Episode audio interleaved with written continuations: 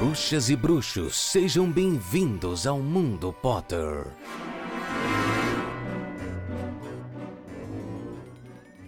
No ar, mais uma edição do Mundo Potter, mas hoje, na verdade, é um plantão.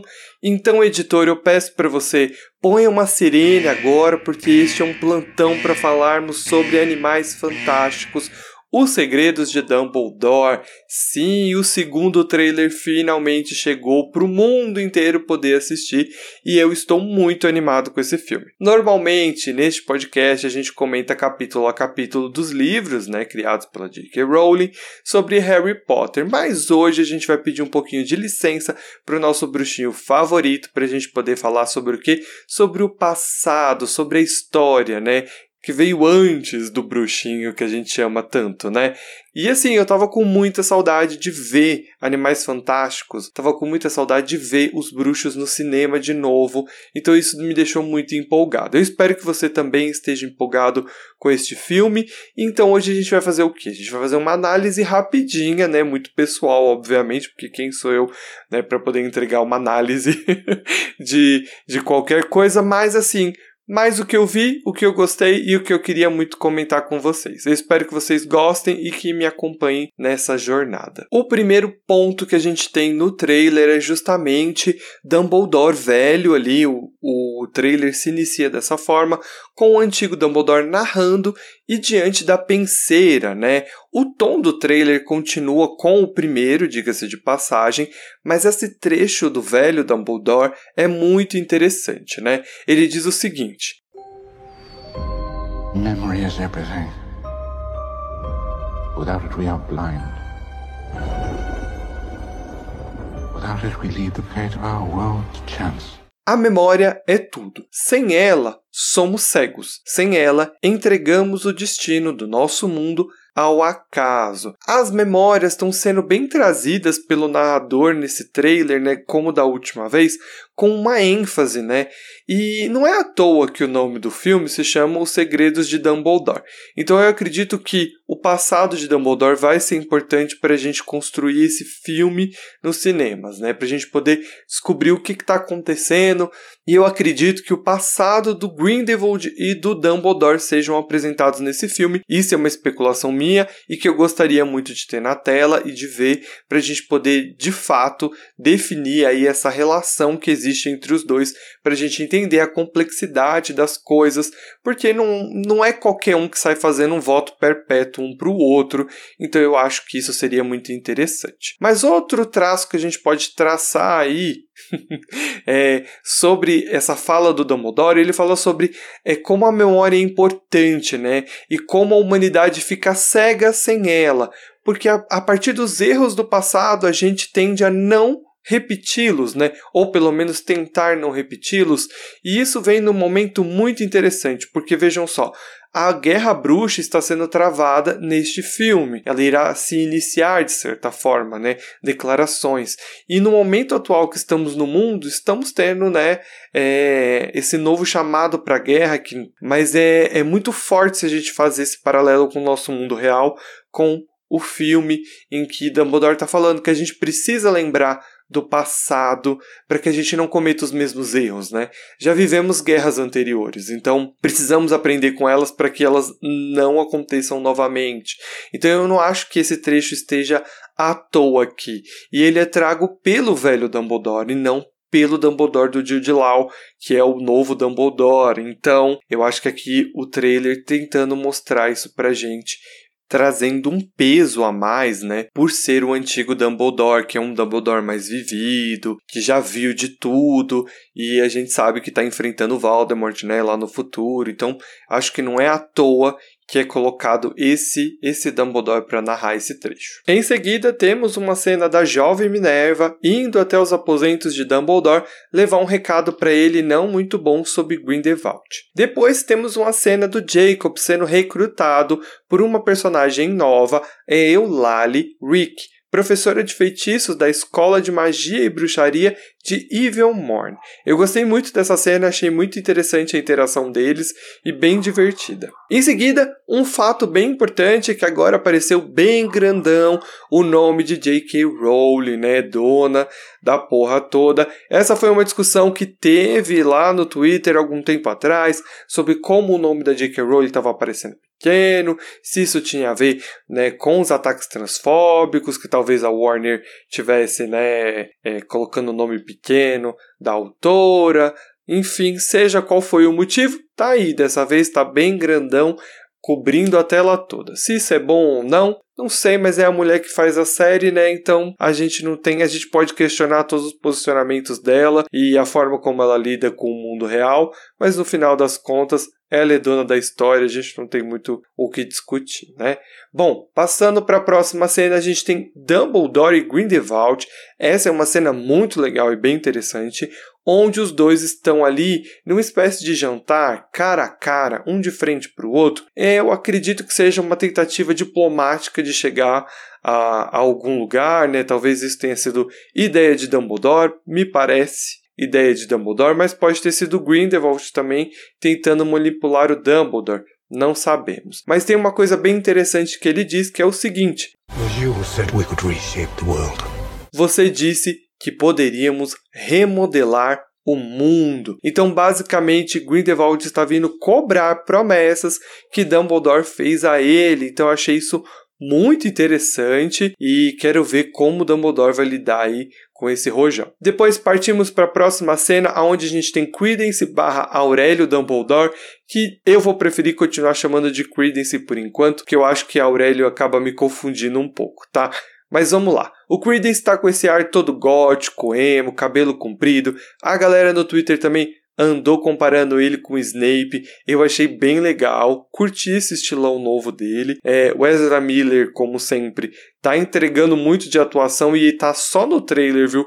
Porque o cara tá fazendo umas caras e bocas bem interessante. É, o personagem, como eu disse, tá mais escuro, vamos dizer assim, né, mais sombrio, tá mais introspectivo do que o normal, mas em várias cenas a gente tem ele mostrando poder, mostrando que ele está conseguindo controlar a magia e o Obscuros, o que é muito interessante. Tem também muito Credence olhando para a Fênix de um lado para o outro, ele está sempre perto dela ou ela perto dele, a gente ainda não sabe exatamente se um está acompanhando o outro ou vice-versa, mas sempre tem esse olhar é, de contemplação dele com ela. Então, aparentemente, ele tá bem fascinado com, com a Fênix. Mas assim, não é para menos, né? Porque quem, quem não estaria fascinado ao lado de uma fênix. Em seguida, temos uma das cenas que, para mim, são as, uma das mais curiosas, que é o Dumbledore segurando um desiluminador e ele está aberto enquanto ele segura o Credence no chão. E então, isso me leva a teorizar que talvez o desiluminador tenha mais uma função do que a gente já conhece, né, que é sobre capturar luzinhas nos postes. Talvez o Dumbledore tenha criado esse objeto com intuito a mais, talvez separar o obscurial, o obscuros é, do bruxo que o possui, talvez seja algo do tipo, porque eu achei muito curioso. Pode ser que não seja, pode ser só que, sei lá, ele vai deixar o ambiente escuro e resolver usar o objeto, mas não sei, eu achei muito suspeito, principalmente ele abrindo ali no momento em que ele segura o Credence no chão. Então, dá para a gente teorizar bastante sobre isso. Depois disso, temos uma cena onde o Newt fala várias coisas e entre elas ele diz que eles vão precisar de ajuda e aí a gente tem cenas lindas de várias criaturas mágicas, né? Porque é o que dá o nome também aos filmes, né, a franquia, então não pode faltar criaturas mágicas. Depois temos também outra cena muito boa que é Dumbledore versus Grindelwald. E assim, não é só um de frente para o outro mais, eles estão batalhando e eles estão ali duelando de igual para igual, força contra força, o que é muito suspeito, estranho e interessante porque é, a gente sabe que, pelo menos no cânone, né, nos livros de Harry Potter, Dumbledore só confrontou Grindelwald em 1945. Então, aí vai ficar várias perguntas, né? É, a gente tem mais perguntas do que respostas nesse momento, mas é o que deve ser num trailer, né? Enfim, porque assim, o filme não se passa em 1945. Então, se isso está sendo adiantado, é, talvez é, parte do cânone pode estar tá sendo reescrita, o que eu particularmente não gostaria que isso acontecesse, mas vai saber, pode acontecer. Ou talvez Grindelwald e Dumbledore tenham se encontrado antes e o grande público não sabe disso, né? Caso as pessoas do mundo bruxo, pode ser também. Ou também a gente pode teorizar que aquele Dumbledore não seja o Dumbledore de verdade, talvez alguém se passando por Dumbledore, mas eu achei curioso porque assim, o embate está bem bonito, frente a frente, como se os dois estivessem no mesmo nível ali de poder e magia. Então eu acho que vai ser bem broxante se a gente descobrir que na verdade não é o Dumbledore e é alguém ali se passando por ele. Mas pode ser.